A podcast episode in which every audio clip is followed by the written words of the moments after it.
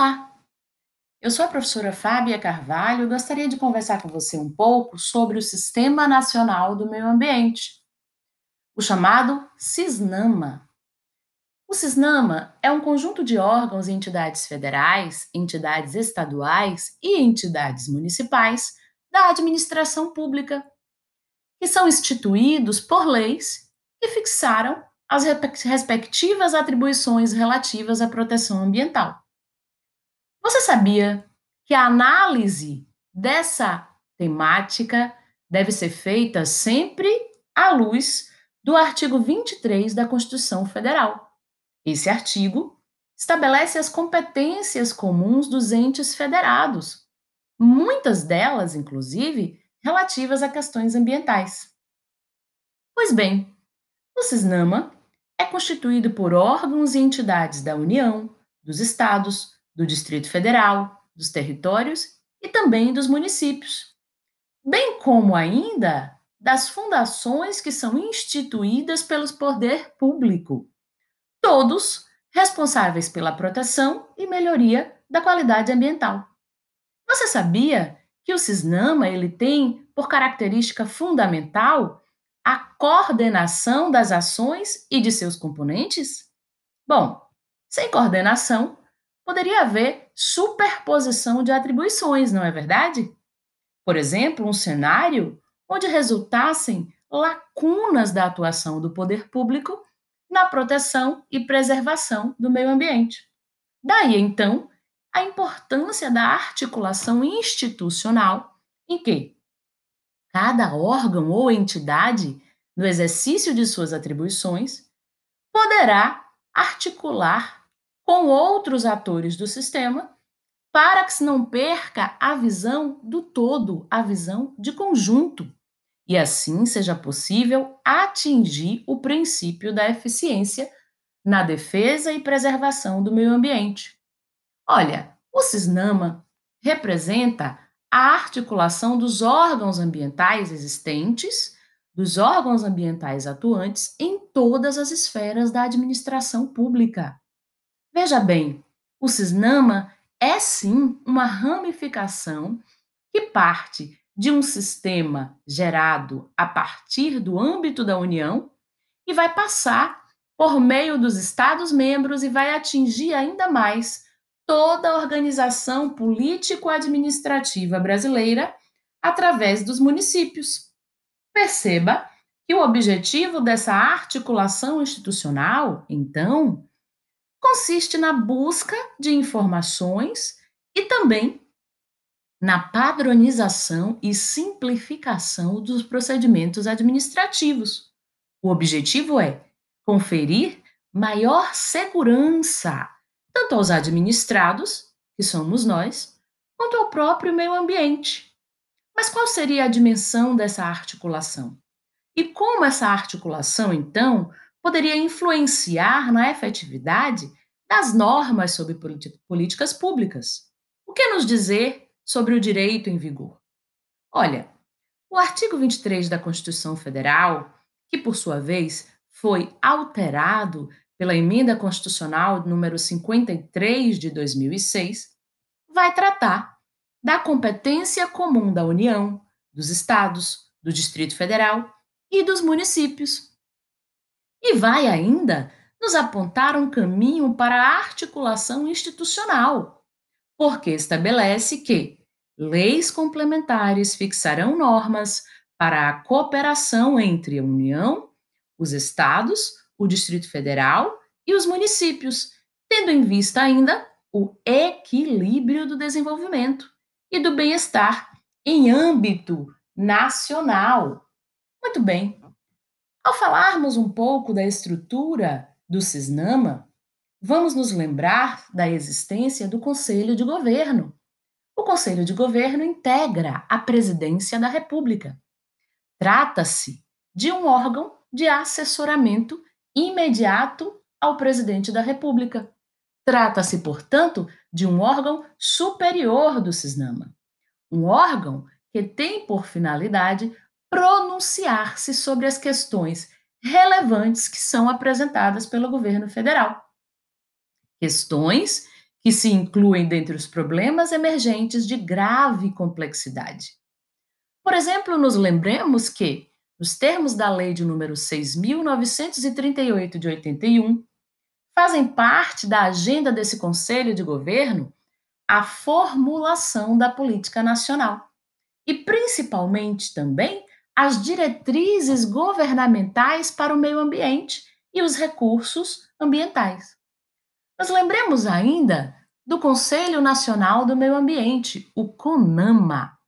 O CONAMA é o órgão consultivo e deliberativo do CISNAMA e tem por finalidade assessorar, estudar e propor ao Conselho de Governo diretrizes políticas governamentais para o meio ambiente e para os recursos naturais.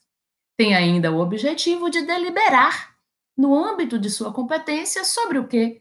Sobre normas e padrões compatíveis com o meio ambiente, ecologicamente equilibrado e essencial à sadia qualidade de vida. O CONAMA, portanto, é um órgão colegiado que congrega representantes do governo, da sociedade civil organizada, sendo que a negociação é um objeto ou um instrumento estratégico para a definição do conteúdo das normas que são emanadas do CONAMA. O CONAMA possui diversas competências, dentre as quais a de estabelecer, mediante proposta do IBAMA, normas e critérios para o licenciamento de atividades que são efetiva ou potencialmente poluidoras. Muito obrigado. Lhe convido ainda para analisar as atividades diagnósticas e as atividades de consolidação do conhecimento estão postadas no seu portal.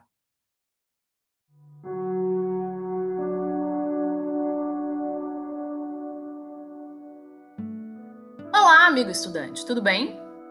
Meu nome é Fábia Carvalho, eu sou professora de Direito Ambiental e gostaria de tratar com você um pouco sobre a legislação ambiental brasileira, traçando um panorama muito importante para que nós possamos compreender de que forma a legislação vigente, a legislação atual, regulamenta o meio ambiente.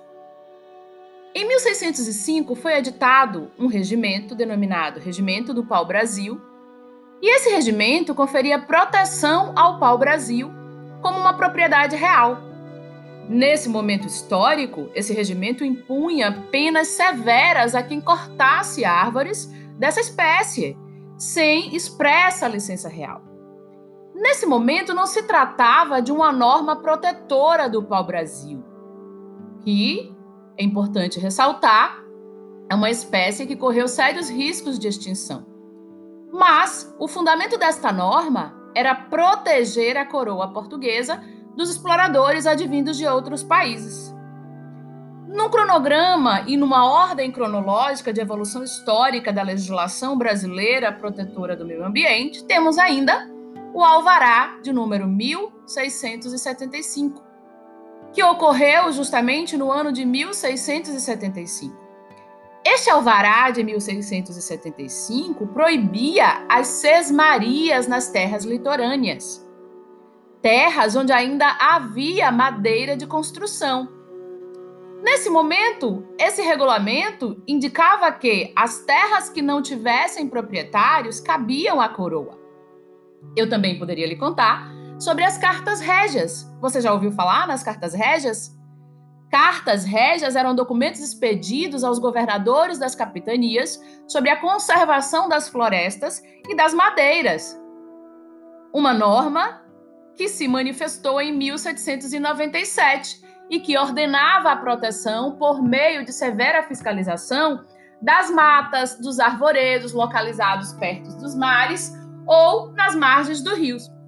Bom, eu estou tentando traçar para você uma evolução histórica, citando, dentro do contexto da legislação brasileira, as principais normas que começaram de forma aleatória e muito tímida, tratando sobre a proteção, sobre a defesa e sobre a preservação da natureza, que hoje é por nós conhecida como meio ambiente e que atualmente tem o seu lugar na Constituição Federal de 1998, mais precisamente no artigo 225 desse documento constitucional legal. Mas muito antes de estar em vigência o texto da Constituição Federal de 88, estas normas que eu citei agora há pouco foram eficazes. Inclusive porque, com a chegada da família real portuguesa no Brasil, em 1808, foram trazidas espécies exóticas à colônia, e foi o momento em que, também gostaria de lhe contar, houve a criação do Jardim Botânico por Dom João VI. Esse ato teve a finalidade de propiciar, por exemplo, a aclimatação de novas espécies, já demonstrando aí uma preocupação nesse sentido com a flora brasileira. Bom, caminhando um pouco mais no contexto evolutivo do panorama legal da legislação brasileira, nós poderíamos, por exemplo, nos lembrar do Código Civil, que, embora seja uma norma de origem privada, uma norma inserida no direito privado, o Código Civil de 1916, no seu artigo 554, determinava que o proprietário ou o inquilino de um prédio poderia sim impedir que o mau uso da propriedade vizinha prejudicasse, por exemplo, a segurança, o sossego e a saúde daqueles que habitavam. Perceba nesse contexto que, de forma bem incipiente e tímida, havia um interesse do legislador em proteger o meio ambiente, mas com uma ênfase muito grande na proteção do direito de propriedade, dos direitos do proprietário sobre aquele espaço onde se encontrasse a natureza, onde se encontrasse os recursos naturais. Já em seguida, o Código Civil de 2002, o Código Civil vigente, também reproduziu esse artigo e entendia que esse direito garantido ele não era apenas do proprietário, mas ela também conferido ao possuidor do, imóvel. Abarcando aí então tanto os institutos da propriedade quanto da posse, obrigando esses titulares, ou seja, o proprietário e o possuidor, a procederem igualmente na proteção e preservação do meio ambiente e dos recursos naturais que estivessem contidos na sua propriedade. Já aí você pode perceber e analisar comigo que a proteção ambiental no Brasil estava abarcando não só áreas públicas, mas também áreas privadas. E de fato, hoje, atualmente, assim é. O que eu estou lhe dizendo é que a proteção e preservação e defesa do meio ambiente incide tanto sobre áreas privadas, bem como sobre áreas públicas. E nesse contexto, o proprietário está, por sua vez, obrigado a se sujeitar aos ditames da legislação ambiental. Bom, então eu vou caminhar mais um pouquinho nesse contexto evolutivo, traçando aí um panorama legal da legislação ambiental brasileira, para fins introdutórios, para lhe dizer que também houve a criação do chamado Código Florestal Antigo, que era o decreto de número 23.793 de 1934, e que, por sua vez, continha normas mais específicas de proteção dos recursos naturais esse documento atribuía às florestas a condição de bem de interesse comum a todos os habitantes do país e determinava que houvessem limitações ao exercício do direito de propriedade.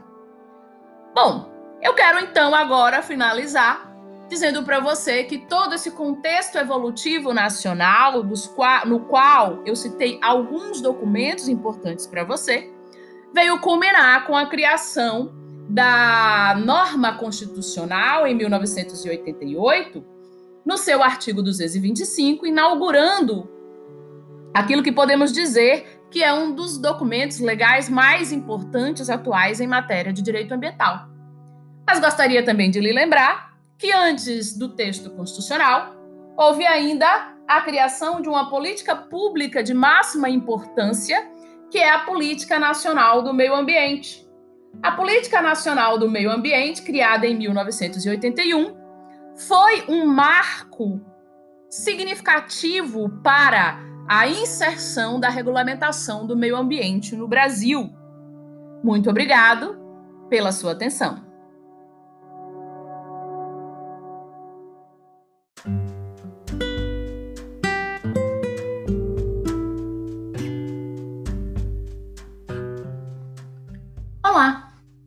Sou a professora Fábia e gostaria de conversar com você um pouco sobre o sistema de gerenciamento dos recursos hídricos no Brasil. Bom, o funcionamento do Sistema Nacional de Gerenciamento de Recursos Hídricos possui uma particularidade interessante. Vamos nos lembrar agora que o domínio das águas estabelecidos na Constituição Federal divide-se entre a União, os estados e ainda por analogia ao Distrito Federal. Deve-se observar qual a localização dos corpos de água.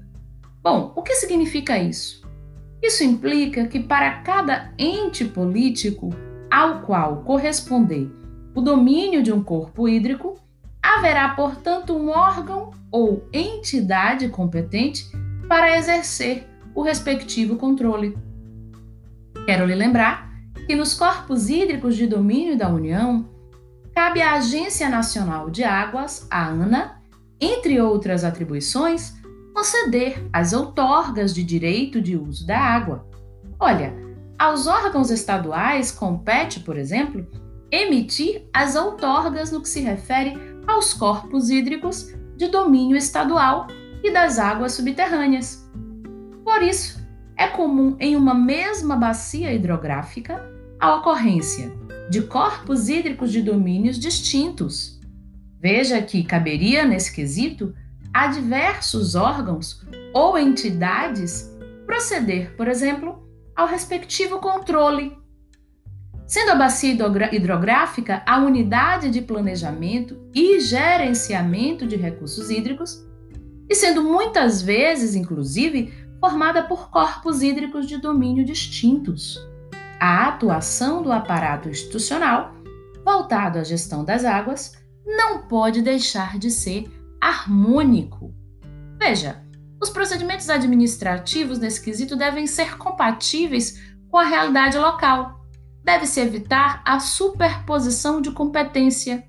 Deve-se evitar a duplicação de esforços ou ainda o vazio nas atividades administrativas. Pensemos em outro exemplo, então, que consiste nos procedimentos de outorga de uso de direito de uso de recursos hídricos em uma mesma bacia hidrográfica por entes diferentes. A ANA para os corpos hídricos de domínio da União e o ente estadual para os corpos hídricos de domínio do Estado. Bom, quero falar para você sobre a Política Nacional de Recursos Hídricos, que explicita, por exemplo, no que se refere à articulação, a necessidade de que se estabeleça diretrizes gerais de ação para a implementação das atividades referentes ao planejamento dos recursos hídricos e ainda a identificação dos setores usuários e a observação da necessidade de se criar planejamentos regionais, estaduais e nacionais. Então, temos um documento de máxima importância nesse contexto, qual seja a Lei de número 9433 de 97, que estabelece, ainda que a articulação da gestão de recursos hídricos deve ocorrer com a articulação da gestão do uso do solo. Olha, percebemos nesse contexto que existe ainda uma estrutura do Sistema Nacional de Gerenciamento de Recursos Hídricos. Quero lhe dizer que o Sistema Nacional de Gerenciamento de Recursos Hídricos é integrado por alguns órgãos, dentre eles, órgãos colegiados. Órgãos colegiados seriam, por exemplo, o Conselho Nacional de Recursos Hídricos e conselhos de recursos hídricos dos estados, do Distrito Federal e ainda os comitês de bacia hidrográfica. Quero lhe lembrar nesse contexto que a administração pública também vai participar desse processo, por exemplo, por meio da Agência Nacional de Águas, da qual falamos agora há pouco, e ainda de órgãos dos poderes públicos federal, estaduais, do Distrito Federal e ainda municipais. Órgãos cujas competências se relacionem com a gestão de recursos hídricos. Lembremos ainda das organizações civis de recursos hídricos, como, por exemplo, consórcios e associações intermunicipais de bacias hidrográficas, associações regionais, associações locais, associações setoriais de usuários dos recursos hídricos, organizações não governamentais com o objetivo de defesa de interesses difusos. Lembremos ainda sobre as regrinhas de competência do Sistema Nacional de Recursos Hídricos. Olha, compete ao Sistema Nacional de Recursos Hídricos coordenar a gestão integrada das águas. Isso significa que deve-se promover uma articulação institucional entre órgãos e entidades competentes dos detentores do domínio da água nas bacias hidrográficas, composta, por exemplo, de recursos hídricos com diferentes domínios. Lembre-se que a competência para arbitrar administrativamente os conflitos relacionados com os recursos hídricos ainda não se encontra plenamente regulamentada de forma ampla e de forma definitiva. Lembre-se ainda que a função de planejar, de regular e controlar o uso, a preservação e a recuperação dos recursos hídricos refere-se primordialmente à aplicação dos instrumentos de gestão estabelecidos pela lei, incluindo o plano de recursos hídricos, o enquadramento dos corpos de água em classes segundo os usos preponderantes da água, a outorga dos direitos de uso de recursos hídricos e a cobrança pelo uso de recursos hídricos. Muito obrigado. Quero lhe convidar para analisar as atividades de consolidação de conhecimento e as atividades diagnósticas que estão postadas seu, na sua plataforma.